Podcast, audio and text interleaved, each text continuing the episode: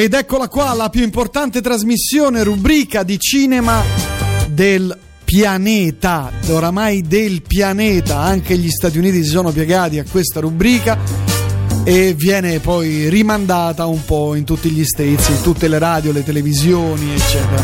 Stiamo parlando di Cellulite e Celluloide, la rubrica ideata e condotta da Prince Faster e Gabriele Niola Vasquez, che è colui che rappresenta la parte cardine, diciamo il fulcro. È un po', diciamo, la colonna. Il ragazzo immagine anche, perché anche quello, no, ragazzo immagine, anche no, ragazzo immagine pare un po'. È anche quello che comunque detiene il copyright, quindi. Ah sì, certo. Mi leverà i soldi questo qui, capisci? Io ho inventato il nome e lui si è preso beccato il copyright. Il mondo è dei furbi. Lo so, me ne sono accorto da un po', sai. Dai, noi anziani, noi antichi. Sì, una stretta di mano e via, capito? Io ho stretto la mano a Frank Sinatra, che film era? Questo è quello del Sorrentino? No. Ocean. Però ho stretto la mano a Frank Sinatra. Ma noi abbiamo stretto la mano a Frank Sinatra, capito? È vero, mi confondo perché c'era un libro di Paolo Sorrentino in cui c'era l'incontro tra il personaggio dell'uomo in più, interpretato da Servillo, e Frank Sinatra, che si incontra. L'incontro è descritto con il fragore che fanno i due anelli che loro portano. Fifth Avenue contro via Caracciolo, dove li hanno comprati, capito? E fa un rumore allucinante. Va bene, insomma, io ti avevo consigliato un film tempo addietro, Vasquez. Sono andato a ricercarlo. Lo hai visto il film con Virnalisi? No, ma ce l'ho lì da vedere. Ti dirò anche perché non l'ho visto. Ti dico perché. Diciamo agli ascoltatori, un film del 1954, Piccola Santa. Allora, ti dico perché non l'ho visto. Te ne avevo consigliato anche un altro. Maggio, dove l'ho messo? No, non mi viene. Non lo trovo. No. Niente, vabbè. Perché sto facendo gli straordinario in questo periodo, gli straordinari. Per Cannes? Perché escono 160 film e alcuni li vedo da casa, le serie TV che stanno uscendo, e adesso Netflix che manda film così in prima visione, boom, devo vedere pure quelli, per cui sto facendo gli straordinari. Ma te li manda a casa Netflix o te li... Allora, alle volte li vedo prima, altre volte il giorno stesso, che oggi ne ho visto uno che usciva oggi, che è uscito oggi? Non ci ho terribile, fatto... Si chiama Unicorn Store, è un film diretto da Brie Larson, è una cosa di una bruttezza rara proprio. Quelli fatti con basso budget e con regista sotto chetamina, basso quoziente intellettivo proprio. Vabbè. 150 film, serie TV, quali le più interessanti? Allora, ne sto vedendo una che adesso a te non io a te non la consiglierei. Dell'Ottocento, con le damine, le cose, i cappellini, gli ombrellini. Però è veramente bella, e lo dico, so che mi riempirete di una valanga di vecchia, perché arrivo tardi, è uscita tra estate e settembre, si chiama Sharp Objects, io però me l'ero persa tra estate e settembre, ed è stupenda. Ancora non l'ho finita, sono alla sesta puntata di 8. È una serie che, allora, racconta un impianto molto semplice. Lei, la protagonista, che è Amy Adams, che è un'attrice incredibile, è una reporter, ma non bravissima, non è che sia sta gran reporter, di un giornale che non è poi sto gran giornale, tutto molto marginale, che viene però mandata nel... Rimane incinta da un alieno. Viene mandata nella cittadina da cui lei viene e da cui se n'è andata, scappata da sta cittadina, perché lì ci sono stati due casi di omicidi che potrebbe pure essere un serial killer, perché sono simili, vai. E il direttore gli dice: tu vai e fai proprio un racconto di te che torni lì, capito? Il fatto che è la tua città. Lei torna lì e questo è un posto allucinante, un posto tutto per bene. Ma la serie è forte perché ti comunica l'odio che lei ha per questo posto, ma proprio profondo, vero, di gente ipocrita, ed è anche fatta dei suoi ricordi, è montata tutta continuamente. Lei vede una cosa e c'è lo stacco del suo ricordo quando era piccola, che è successo. È veramente, veramente forte. Sono tutti bastardi, tu li odi, e scopri che lei a un certo punto, che si veste molto punk, molto darkettone, anche se c'ha un'età, però insomma continua a vestirsi così, a un certo punto, alla fine della prima puntata, si spoglia per fare il bagno ed è piena zeppa di tagli, tutto il corpo, tagli che fanno parole, che lei si è fatta perché è autolesionista. Mamma mia. parole di odio, è una cosa incredibile. E piano piano nella serie poi scopri che cosa è successo, perché, per come. È un film di paura. No, no, non di paura. Cioè una serie televisiva. Dramma, sì, ma sempre su Netflix? Non da ride, questo è chiaro. No, stava su Sky, quindi io lo sto recuperando tramite box set. Che box set? È la parte on demand di Sky, è questa parte on demand che c'è tutta la roba che è andata e tu la puoi recuperare. Ma avendo Now TV, che cioè ho rifatto l'abbonamento, sai, quello da 5 euro. Sì. Perché devo scrivere un articolo e sai, noi giornalisti certo, ti devi documentare, ma questo è normale. Non vogliamo favori da nessuno, quindi ho rifatto l'abbonamento. Stampa indipendente, sì. Libera, indipendente, d'assalto, eccetera. Ho rifatto l'abbonamento a Now TV per fare un aggiornamento sulle piattaforme, quali sono diventate migliorate, peggiorate. Oh, Now TV è... se fosse possibile l'hanno peggiorato, d'una pesantezza. Ti si apre il pop-up, c'è una cosa dei mi nonno. No, un investimento su fatti, non fanno neanche più pubblicità, una cosa su cui non puntano più. Quindi ma è una cosa terribile, proprio terribile. Guarda, e io con quello posso usare box set?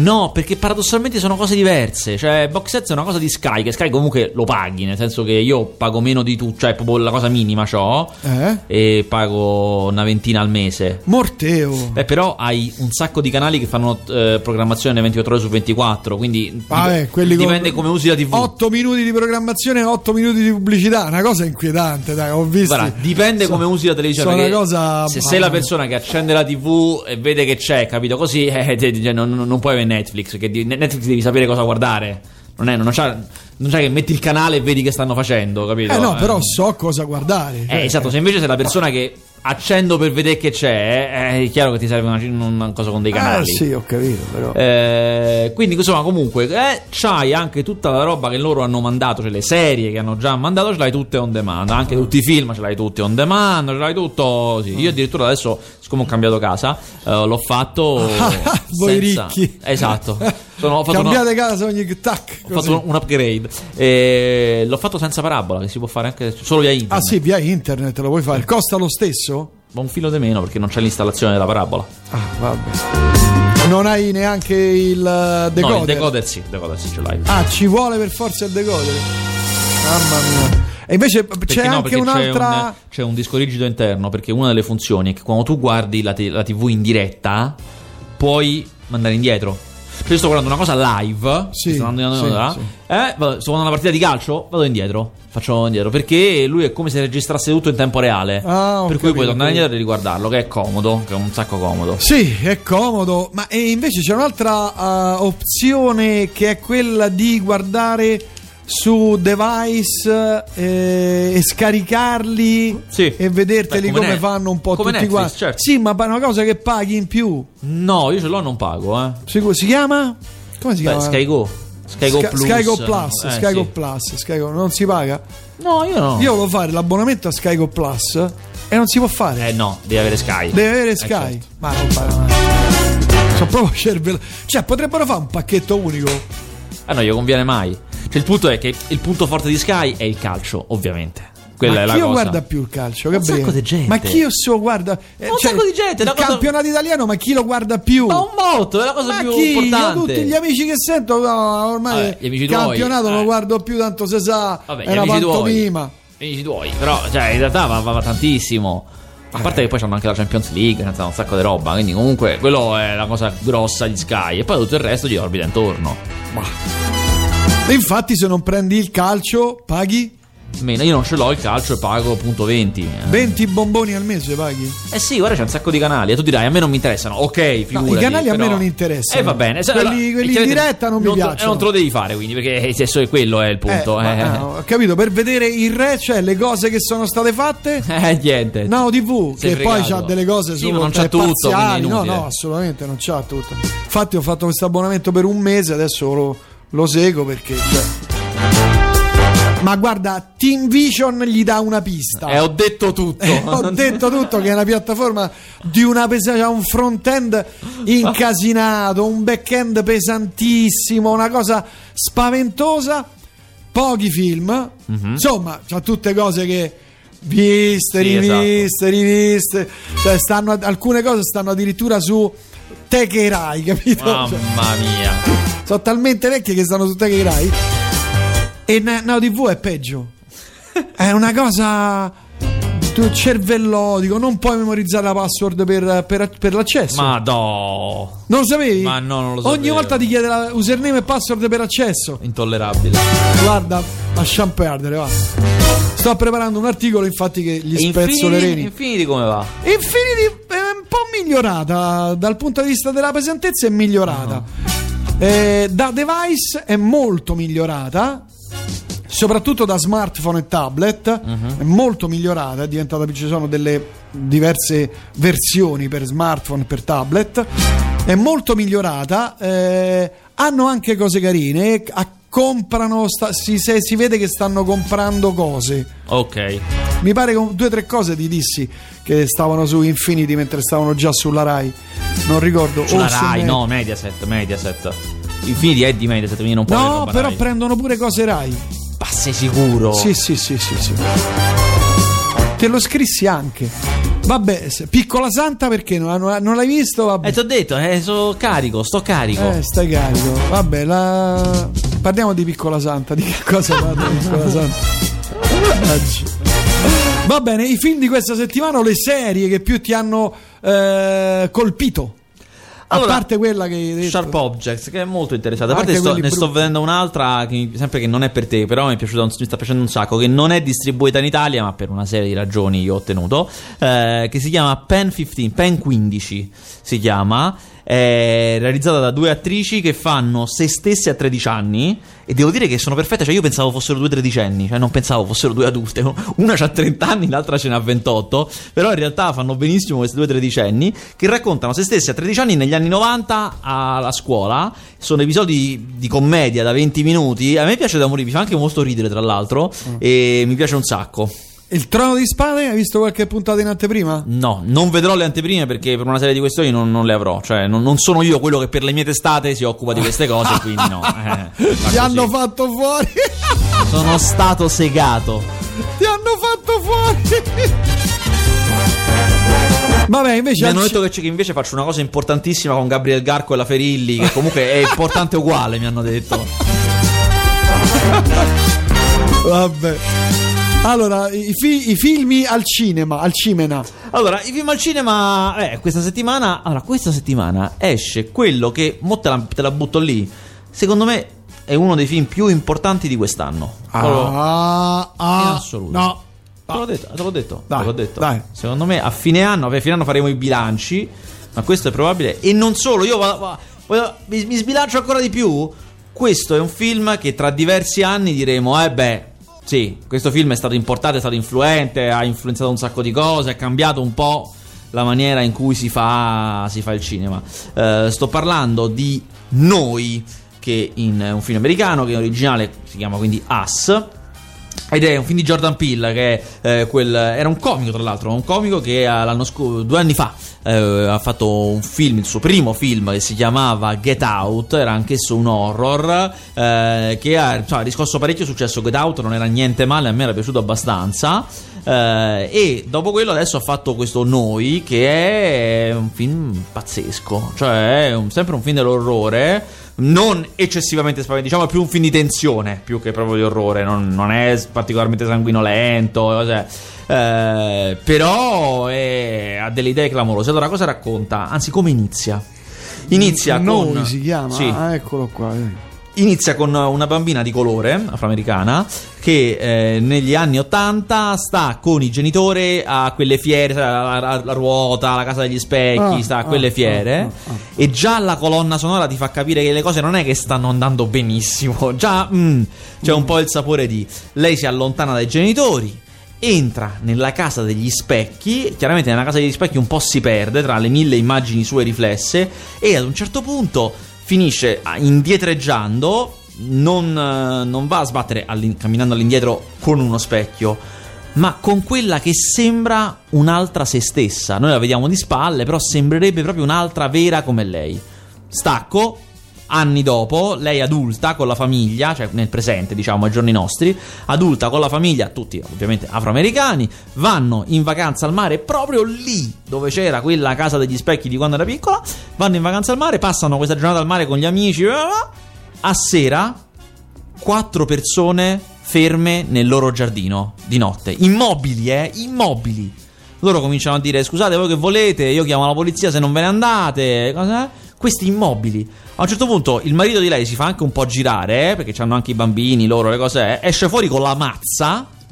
Questi qui si sparpagliano e gli cominciano a assediarli in casa, vogliono entrargli in casa. Sti quattro gli entrano in casa e sono loro 4. Cioè sono altri 4 come loro, madre, padre e 2 bambini. Identici, però un po' più, un po' deformi, un po' tutto più strano. Qui mi fermo, siamo neanche a metà film. È un film pazzesco, pazzesco per quello che accade, perché ti vuole mettere paura non solo con alcune cose classiche, per l'appunto c'è qualcuno che vuole entrarmi in casa e io ho paura, c'è qualcuno uguale a me che vuole entrare in casa, ma anche col fatto che è un film dallo svolgimento talmente particolare che tu non riesci a prevedere cosa succederà. Noi siamo abituati solitamente che bene o male io più o meno lo capisco dove sta andando un film, cioè, i film di paura soprattutto si sa, si somigliano, anche magari anche quelli belli, però comunque tendo a capire dove sta andando. Questo non hai la minima idea di cosa possa succedere, di dove andiamo a parare proprio. Questo ti spaventa tantissimo.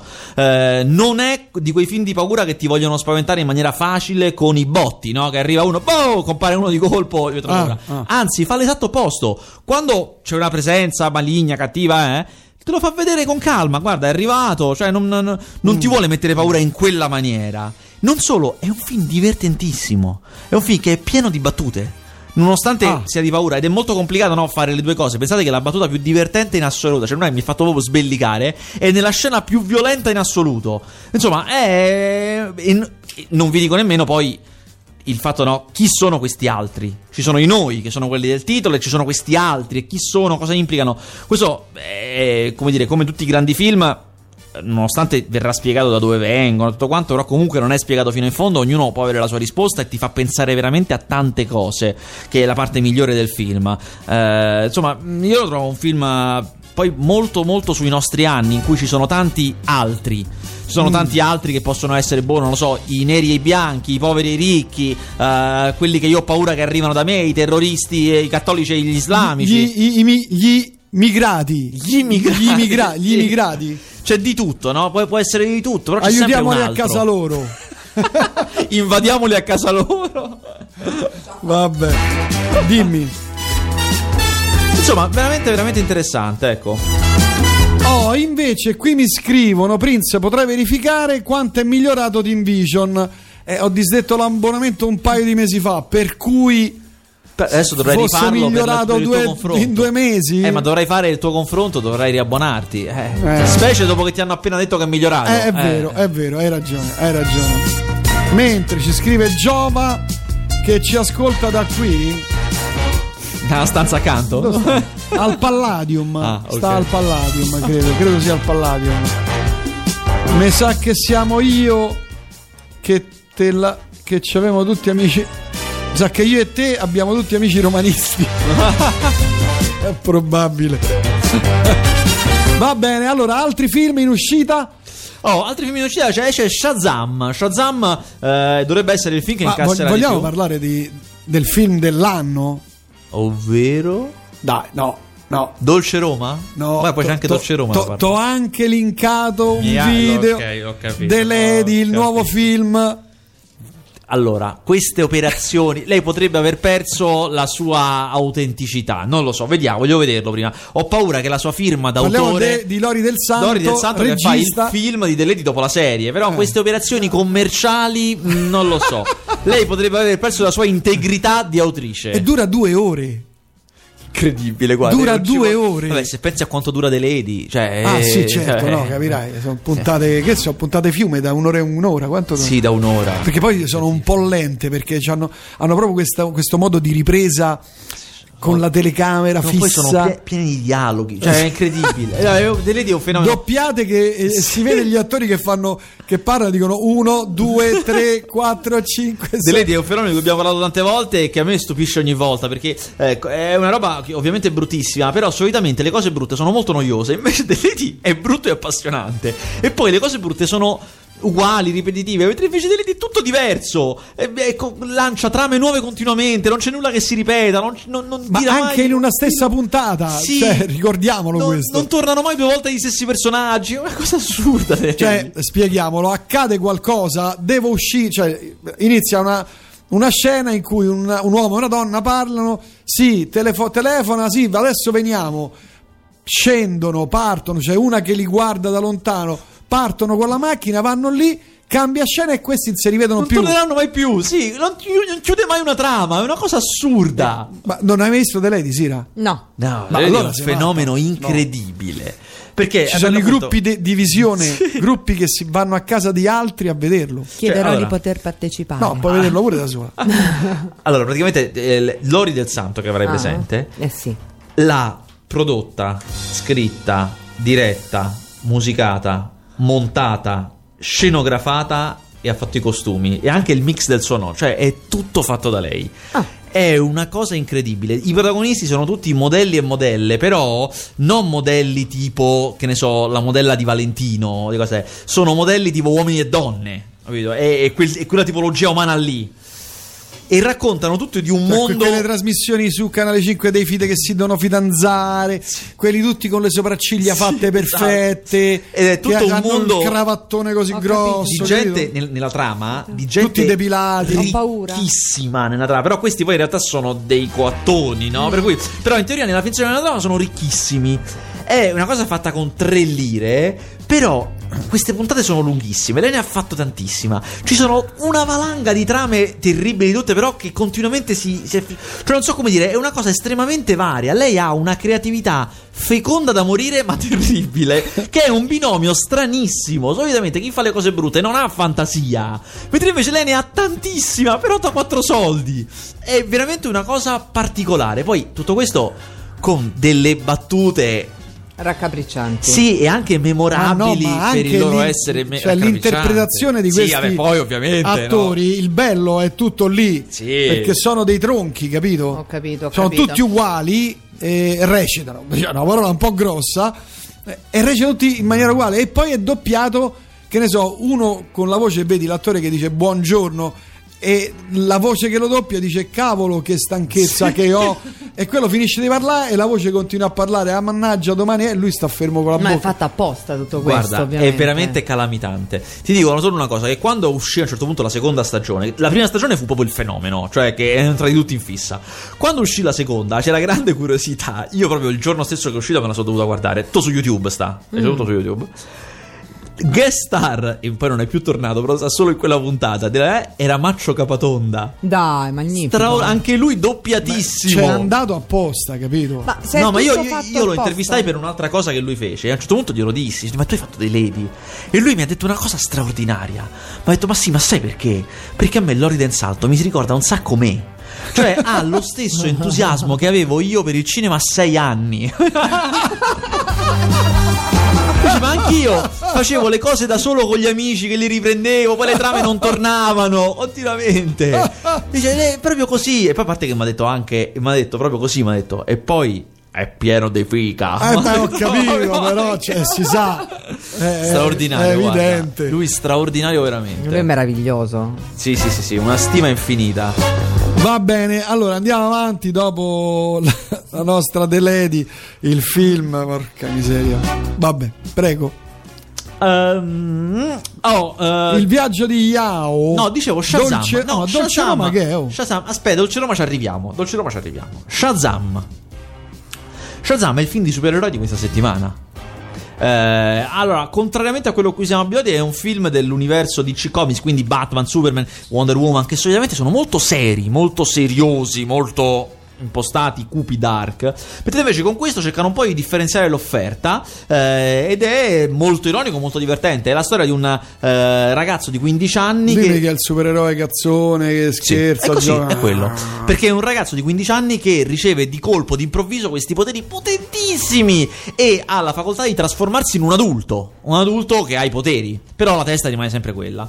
La cosa che mi impressiona di questo film è che è un film che sembra il primo film di supereroi di sempre, cioè è talmente classico che sembra una cosa come se fosse il primo che fanno, quindi sai, molto classico, cioè il cattivo che è come lui però è opposto, c'è lui che appunto che è un ragazzino ai poteri, è come il film che tu faresti vedere a una persona che, sai, non ne ho mai visti di questi film di supereroi, non so proprio che siano, cioè, guarda di questo che è proprio perfetto per iniziare, poi dopo ti vedi gli altri.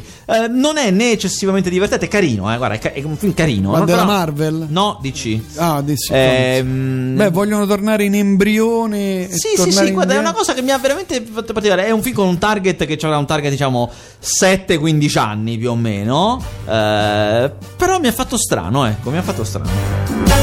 Adesso il momento è Dolce Roma. È il momento di Dolce Roma. Allora, cos'è Dolce Roma? Sono curioso. Sono curioso. È un film, diciamo che è una guarda.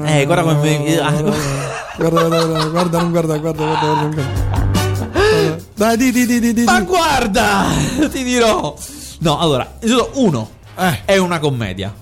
È una commedia però chiaramente molto particolare. Una commedia che finisce con un duello di katane nell'incendio. È diretta come fosse un film d'azione. Ecco, non è diretta come una commedia. Non immaginatevi la classica commedia italiana. È diretta che sembra appunto un thriller, in cui c'è uno sceneggiatore che ha scritto un libro. Lui lavora in un obitorio, perché non lavora come sceneggiatore in realtà, però ha scritto questo libro che si è autopubblicato, che non ha venduto neanche una copia, abbastanza disperato.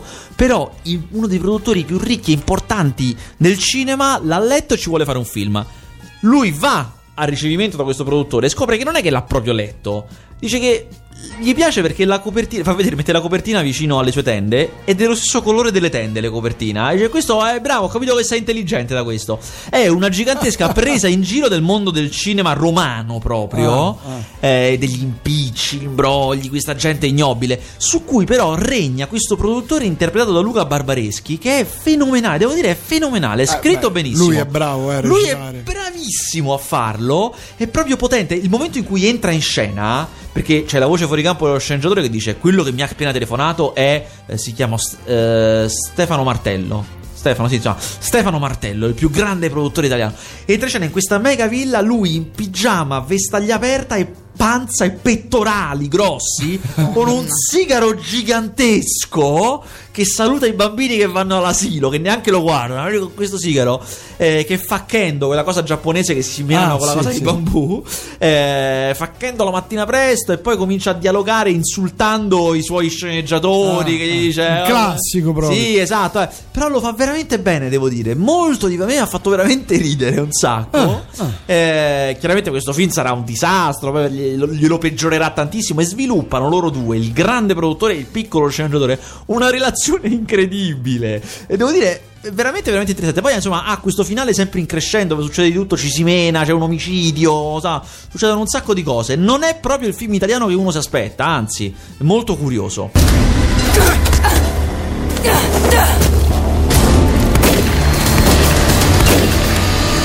Così avevo immaginato questa scena quando l'ho scritta, e invece niente pioggia. La pioggia costa troppo. Niente di niente. Eccomi, Andrea Serrano, 29 anni, aspirante scrittore. All right. Yeah. Pronto? Andrea Serrano, sono Oscar Martello. Sì. Ho letto il tuo libro, voglio conoscerti. Ecco. Questo è il genere di colpo di scena di cui parlavo. Oscar Martello, uno dei più importanti produttori di cinema a Roma. È uno che va dritto anche quando ci sono le cure. Questo diventerà un capolavoro, un grande film. Lei è mia moglie. Un grande progetto per te, un film straordinario. Troppo bella per essere vera. Sembra qualcosa per cui varrebbe la pena rischiare. Il film è una merda. Come possiamo salvarlo? Con la promozione. Tipo che questo è un film sulla camorra. E noi facciamo finta che la camorra non vuole che esca. Soci. Lei ha un'altra spiegazione rispetto al rapimento? Oscar ti promette l'inferno, poi ti ci porta e ti ci lascia col conto da pagare. Io ti ho preso dalla strada ed è lì che tornerai. Tu devi capire cosa sono disposto a rischiare. Bravo. Tu cosa ne sai che io non so mentire?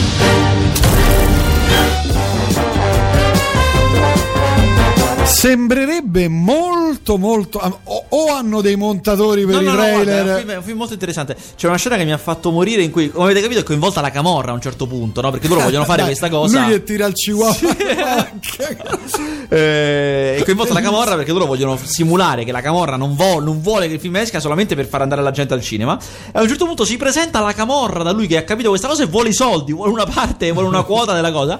Nel suo ufficio gli imboccano con le pistole, lo mettono in ginocchio, lo minacciano con le pistole. E in quel momento, siccome lui è sorvegliato dalla polizia, entra la polizia che gli voleva fare delle domande. Allora lui, con tutte le pistole puntate addosso, dice: allora bravi ragazzi, la parte la sapete, mi raccomando, adesso abbiamo finito qui questa prova. E questi della camorra che dicono: va bene, allora adesso ce ne andiamo. No, è veramente, veramente convincente. Dimmi Sira, no, ti vedevo. Butterfly, ne vogliamo parlare di Butterfly? Non l'ho visto. I modelli cafoni, esatto. Di sì, esatto, i modelli cafoni, confuso. Butterfly Book Club. Oh, The Book Club, The Book Club. Mamma mia, quattro signori. Ma tu l'hai proposto, ma l'hai proposto tu? No, cambiamo, bene ma non benissimo. Cambiamo, ma io l'ho visto questo. Ah beh, chi se ne frega, No, vabbè, dai, Book Club. A me interessava, scusa. Guarda, vedi, c'è una parte forte di utenza. Sì, certo. Allora, cultura. In realtà manco. Allora, Book Club è un film con quattro attrici incredibili. Allora, è un film che con un cast del genere nel 1985 ti costava l'ira di Dio. Cioè ci sta Diane Keaton, Jane Fonda, Candice Bergman, Andy Garcia, Craig Nelson, Don Johnson, Richard Dreyfuss, Alicia Silverstone. Mazza. C'è di tutto, solamente che oggi non è che costino così tanto per questi attori. È un film su queste quattro amiche ricche sfondate che si vedono ogni settimana per il Club del Libro e che a un certo punto in questo Club del Libro leggono 50 sfumature di grigio, il film sul sesso sadomaso, il libro sul sesso sadomaso. E hanno come l'idea di ridare un po' vita alla loro vita sessuale, solamente che ognuno in maniera diversa. Una c'ha un marito, una non si è mai sposata, l'altra va su Tinder, succederanno mille cose. È il classico film per anziani, cinema per anziani, che racconta in realtà una storia di non siamo troppo vecchi per e la cosa che mi fa morire è che questi film hanno sempre dei giovani che sono degli idioti, cioè sempre questi film, i giovani sono tutti dei cretini, e degli altri anziani moribondi che gli anziani fichi protagonisti disprezzano. Questo è lo standard delle storie. Ti faccio sentire una cosa. Posso pregare la mia servitù, non posso farci niente, va via. Fin di ieri è questo. Senti che violinetti, donna piangente, un vibrato. Ho sentito tutto. Parlerò io con Alberto. Che Dio vi benedica. Inquadrature che durano un quarto d'ora. Cosa è? Figli di nessuno. La Piccola Santa. Ah, Piccola Santa. Si trova su YouTube. Qualche pazzo l'ha messo su YouTube. Piccola Santa. Piccola Santa. Che Dio vi benedica. Ho sentito quello che ti ha chiesto quella povera donna. Potevi avere qualche parola di conforto. Hai compassione di certa gente che pianga da sé le sue disgrazie. Mamma, tu vivi lontano dalla realtà. Sapessi com'è diversa la vita fuori da questo alone di nobiltà che ti circonda. Hai insegnato queste teorie. Zitti. E dimentichi perfino il riguardo che devi alla tua origine e alla tua posizione sociale. Mi hai insegnato a conoscere meglio l'umanità. Anche tuo padre diceva così. Se non fossi intervenuta in tempo nell'amministrazione delle proprietà. Avanti. Signora Contessa, mi scusi, il Duca d'Albore chiede di lei al telefono. Ha capito il Duca? Perché è un film per me, un film di nobiltà. Cose che io posso capire. Poi lui credo incontri una ragazza povera, vediamo, vado. Se ma no Santa, non avrebbe senso il film, no? Certo. Ah, lui va a fare il medico condotto in un paese. L'arrivo di mio figlio non mi distoglierà dagli affari. No. Come t'ho detto, voglio rendermi conto personalmente di tutto e voglio conoscere i miei coloni prima di affidare loro le mie terre. Grande, che persona magnanima. I miei coloni. Eccola la piccola Santa. Ah, è lei. Perdone. È da molto che stai al servizio qui, lei? Donna che non risponde come l'onda, fluzza e rifluzza. Bellissimo, l'alleggerimento comico. Niente, c'è la pubblicità, mannaggia, ti bloccano con questa pubblicità. Va bene. Allora, altri film a Vasquez. Altri film usciti da questa settimana. Stasera devo uscire, mannaggia, non ci sono, credo. Però domenica pomeriggio, quando mi sveglio, perché io la domenica al pomeriggio faccio l'unico giorno in cui posso fare un pisolino. Che signore. Pomeriggio dopo pranzo. Che gran signore. Me lo vedo. Piccola Santa, me lo vedo. Me lo segnala, ascoltatrici e ascoltatori, Piccola Santa su YouTube, prego. Bene, ma non benissimo. È l'esordio alla regia di Francesco Mandelli. Francesco Mandelli è l'ex non giovane di MTV e anche ex I soliti idioti. E io tutto avrei detto tranne che sarebbe stato un film così il suo film d'esordio. Io pensavo una cosa molto più scema nel senso positivo, che a me poi I soliti idioti mi fanno ridere tantissimo, scema nel senso positivo, mentre invece è un film con un suo alone di serietà. Allora, come dire, è un film sostanzialmente brutto. Questo proprio è il giudizio sommario. Tuttavia, in questo film brutto, che è scritto male, ideato anche peggio, devo dire che lui dimostra di non essere proprio un incapace a dirigere, perché c'è questa ragazza che passa da un paesino nella Calabria a Torino, e ragazza di 12 anni tipo, e nella nuova scuola non riesce a ambientarsi perché lei è una tipologia umana completamente diversa da questi qui. Socializzerà solamente con l'unico che gli rimane, che è una specie di disadattato lì di Torino, che è figlio, pensa, di Joel Edix, che praticamente Joel Edix, ti do questa notizia, è diventato uguale a Gino Cervi. Cioè, Joel Edix è Gino Cervi. Che vuol dire Joel Edix è Gino Cervi? Se tu guardi Joel Edix adesso è Gino Cervi, cioè è così, uguale, è identico. Adesso vado a cercare. Questa ragazza è scelta molto bene, l'attrice, perché ha una personalità molto molto forte. Non è rende un po'. Cioè, questo è un film che doveva essere il solito film, e che per molti versi lo è, ma quando c'è lei e nei momenti più centrati su di lei non lo è per nulla. Questo per dire che effettivamente Mandelli ha delle idee, solo che sembra che sia rimasto incastrato in una produzione agghiacciante, con una sceneggiatura terribile, insomma un finale, un esito. È vero, un po' assomiglia a Gino Cervi. È una cosa impressionante.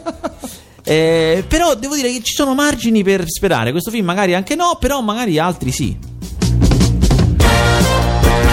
Io devo andare avanti. Beautiful Things. Non l'ho visto. Non l'hai visto? No, ho finito i film visti questa settimana. Non hai visto niente? Niente proprio. L'uomo che compra la luna di Paolo Zucca, grande Paolo Zucca. Lo volevo vedere, ma non mi hanno mandato il link per vederlo, perché non hanno fatto proiezione stampa. Secondo me tu hai messo il link su qualche sito di questi pirati e ti hanno bannato, io lo so. Sì, niente Trono di Spade, mo niente, non ti mandano il link, cioè, ma quando mai? Lo sai che adesso mi fregano perché mi mettono il nome cioè quando mancano il link, nell'immagine c'è il watermark, cioè il mio nome su tutta l'immagine, capito? Un po' in trasparenza, come se fosse un po' trasparentino, anzi il mio nome e la mia mail su tutta l'immagine, così che se io lo piratassi ci sarebbe il mio nome. È una vergogna. Quindi, se vedete nei circuiti pirata della roba col mio nome, mi hanno hackerato il computer, mi raccomando. Lo Spietato, Riccardo Scamarcio ha fatto un film. Ah, ecco, bravo. Lo so. Però sono bravissimo. Guarda, questo ragazzo mi è sempre preparato. Che conduttore sarei secondo te? Mi è sempre preparato, anche se in realtà è un film della settimana prossima. Però sì. Anticipiamo che noi arriviamo prima. Lo Spietato è un film che starà 3 giorni in sala, 8, 9 e 10 aprile, perché poi il 15 aprile va su Netflix, perché in realtà è un film di Netflix. È un film di Netflix italiano che fa un breve passaggio in sala e non è niente male, è un ottimo. Con Riccardo che non sa. Allora, Riccardo Scamarcio ha dato. Proprio, dai. Allora, dai, Riccardo. Ultimamente ho visto. Allora. No, dai. Allora, no. Cosa hai visto? Come si chiama quello? mi ricordo il film. Fa una pellicola con quell'artista. Allora aspetta, adesso mi viene in mente, mo te lo dico, vabbè. Comunque Scamarcio ha ribaltato la sua carriera negli ultimi 3 anni, cambiato completamente. Cioè lui nei primi 13 anni di carriera ha interpretato 2 film in cui faceva personaggi criminali. Uno era Romanzo Criminale, l'altro era La Prima Linea. Romanzo Criminale era molto marginale, faceva il nero, che poi sarebbe Carminati, vabbè, insomma, sì. Comunque era marginale. Negli ultimi 3 anni ha interpretato 4 film in cui fa un personaggio criminale, quindi ha aumentato decisamente. Io l'ho intervistato per questo film qui in cui fa un criminale, gli ho detto senti, le cose sono 2, o noi facciamo più film con i criminali o tu hai cambiato carriera, e lui ha detto guarda, entrambe le cose, cioè io è questa roba che vorrei fare. E dice anche, e secondo me sono pure più bravo a fare sta roba che fare il resto. E devo dire che allora io ho cambiato parere su Riccardo Scamarcio ufficialmente. Cioè il mio nuovo parere su Riccardo Scamarcio è che è bravo, non molto bravo, ma bravo proprio. John Wick 2. Sì, ma lì no. Recita in una maniera. Sì, lì recita male. Lì recita male. Io solo, cioè, se mi sta ascoltando, di al regista deve farti cancellare quelle parti. Allora, lì recita male. Però io vi invito tutti quanti a vedere Lo Spietato, sia al cinema che su Netflix. È praticamente Scarface. Allora, ha 2 idee fortissime il film. Primo, vabbè, ha copiato. No, perché è tratto da una storia vera. Non so come si chiama il vero criminale, ma è tratto da una storia vera. Primo, finalmente un film che racconta. Allora, se avete notato, negli ultimi 30 anni il cinema ha raccontato italiano 2 città, sostanzialmente Roma e Napoli. Queste sono le 2 città che esistono, è vero. Poi ci sono molti paesini, però le città, le metropoli sono queste 2. Invece la città cruciale dell'Italia degli ultimi 40 anni è Milano, palesemente. Tutto ha origine a Milano negli ultimi 40 anni, certo, è vero. Questo film è tutto ambientato a Milano e proprio racconta proprio di un emigrante che arriva negli inizio anni 70 con la famiglia dalla Calabria e comincia a emanciparsi col crimine. Innanzitutto è fighissimo perché finisce in galera per errore. Lui è lì che diventa criminale, in galera. E diventa criminale però negli anni 80, proprio come Scarface, no? Era il sogno americano però visto dalla parte criminale. Lui invece ha il sogno berlusconiano negli anni 80, cioè vuole fare l'imprenditore però con metodi criminali, sparando, strozzando, ammazzando. È proprio molto forte la presenza di quel tipo di Milano, il mondo della pubblicità, lui con le modelle, le cose. È girato bene, non benissimo, bene, no, bene, bene. T'hanno regalato qualche cosa, ma non tanto, so, dicevo benissimo. 52 pollici, 100 pollici che t'hanno regalato. No, è girato bene, guarda, vedrai che è girato bene, è interpretato molto bene, ed è forte, è un film, guarda, che vedete, non solo, cioè, bravissimo, io mi sono dimenticato, perché siccome l'ho visto ieri, ho dimenticato di guardare chi è il suo socio, Alessio Praticò? No, Alessandro, aspetta. Tedeschi. Devo vedere come si chiama il personaggio, lo smilzo, perché quest'attore milanese Mario Barbieri, Slim, esatto. Come si chiama l'attore? Alessio Praticò, che Alessio ha fatto Praticò. Anche altri film o serie televisive. Alessio Praticò, che devo dire è bravissimo, è bravo, lui sì molto bravo, che fa uno dei suoi soci. Alessio Praticò fa il fratello. Mannaggia, un film di mafia siciliana, se non sbaglio. Questo non so. Comunque, cioè, lui è molto bravo, ma anche l'altro che fa l'altro suo socio sono molto forti. Ed è proprio, capisci veramente, è un film sia hardcore di criminalità che descrive molto bene certi comportamenti, certi meccanismi, sia molto italiano, molto radicato nel territorio, che è un classico delle cose che compra Netflix. Netflix, il suo mantra è di comprare film che siano estremamente locali, perché per Netflix molto locale e molto globale è l'idea di Gomorra è molto locale, racconta certo, di Scampiasse certo. Condigliano, però è mondiale certo. Esatto, vedrete, molto bello. Era sempre stata questa, non fare mai niente per niente. Sava Sandia.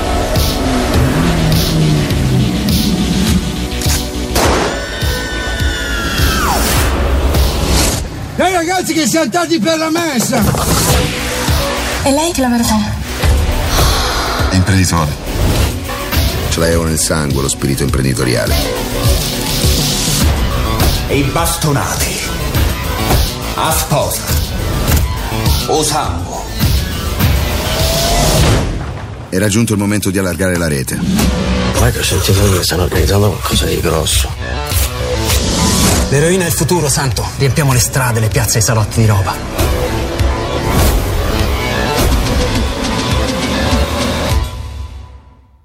Ah, a 8 la tagliate questa, 8, è buonissima. 8! È la prima volta che esco con uno come te. Che intendi? Un imprenditore? Un irrisolto. Non ci pensavo a fare il delinquente di mestiere. Volevo una famiglia, una casa e un'attività. Io so chi sei, veramente. Lei non sa di cosa è capace. Pentiti, Santo. Pentiti. Pentiti. Ora capisce perché deve pregare per lui. Mi prometta che lo farà.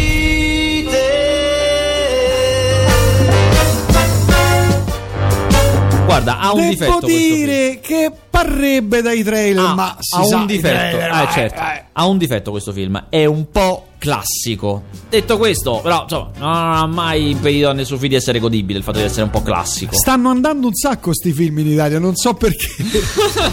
Stanno film serie TV a rotta di collo. Ma Vabbè, ce ne possiamo andare, Vasquez? Direi proprio di sì. Tu che... venerdì prossimo ci sarai? Ci sarò anche venerdì prossimo. Ma quando c'è Canes? Canes è nella seconda metà di maggio, inizia il 15 maggio. Quindi vai anche a prendere il sole sulla spiaggia? Beh, sai, quando ti sei fatto quel paio di film al giorno e hai un cocktailino in mano, vai! È un attimo. Vai sul boulevard. Ma sì, sul boulevard, magari c'è qualche ragazza con cui parlare, con cui avere delle cose. Ma sì, ma è piacevole, ma per piacevolezza. Adesso arriva il messaggio del cecchino, attenzione. Gambizzato immediatamente in radio qua dalla finestra. Vai sulla promenade Sanglé. È galanteria, è semplicemente galanteria. Immagino. Guarda il messaggio. Io non commento. Guarda. Va bene, grazie Vasquez, a venerdì prossimo. Da venerdì. Ciao. E guardati Piccola Santa.